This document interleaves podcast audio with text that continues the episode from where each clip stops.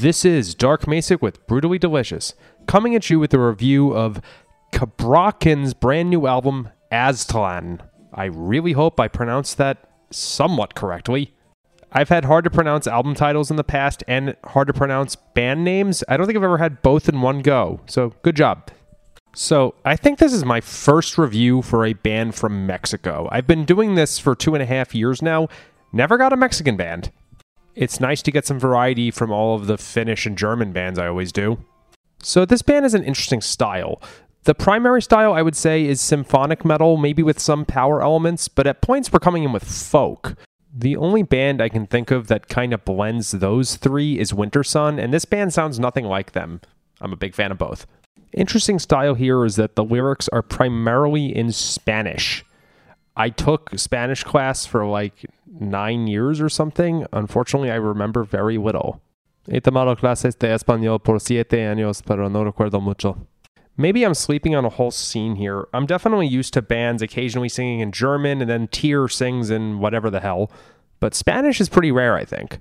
One band that kind of came to mind when I was reviewing was a band called Walk in Darkness. Walk in Darkness was a lot darker and a lot less fun than this band, but there was some kind of melodic symphonic overlap. Otherwise, it's really hard to find comparisons. Good job at being unique. Well, let's get into this. There's an intro that's kind of tribal sounding. I don't know how else to describe it. That is very disparate from the rest of the album. It gave me a incorrect view of what the album was going to sound like. I was thinking this was going to be like a slightly more melodic Sepultura once the first real song hits, it's clear that they have, you know, a strong symphonic sense, a lot of melody. Something that's interesting about this album is it's very middle heavy. And I've called up before albums that are top heavy and back heavy.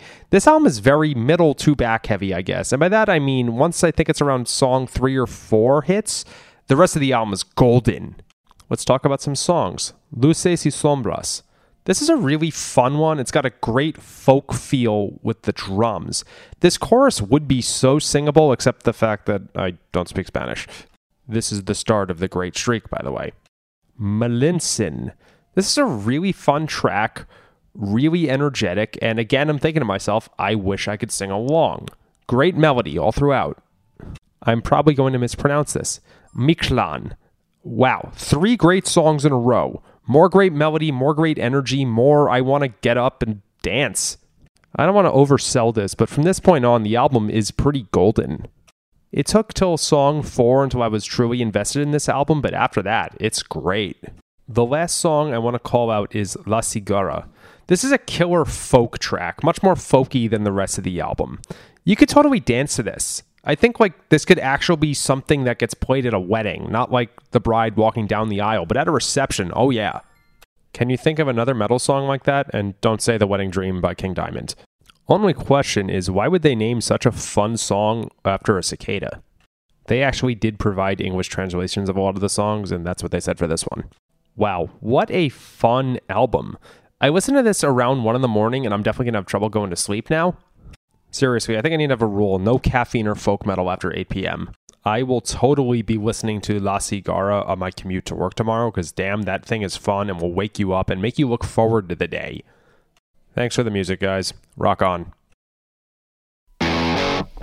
Ever wonder what a punch from Elton John feels like? Or how you'd cope with having turned down the chance to be in Nirvana?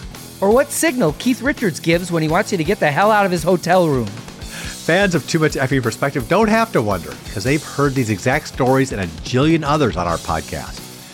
I'm Alex Hoffman, former tour manager for Radiohead. And I'm musician and comedy writer Alan Keller. On the TMEP show, we get guests like Nancy Wilson from Heart, Jeremiah Fraites from the Lumineers, and Modern Family's Julie Bowen to tell us things they may have only shared with their therapist, clergy, or a TMZ stringer. So join us on Too Much Effing Perspective. That's E F F I N G Perspective. The only podcast you crank up to 11.